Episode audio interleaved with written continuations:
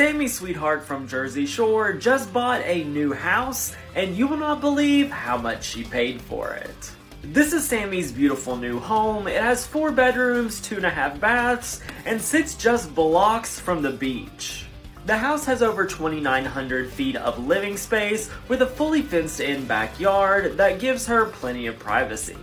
The rear of the property is perfect for hosting gatherings with a large deck, a fire pit, a shed, and of course a stunning pool and a hot tub.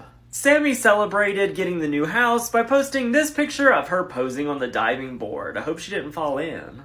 The US Sun is reporting that Sammi did not take out a mortgage for the purchase according to New Jersey property records, so girl paid for it in cash. Sammi paid $750,000 for the new house after selling her condo back in July for $756,000.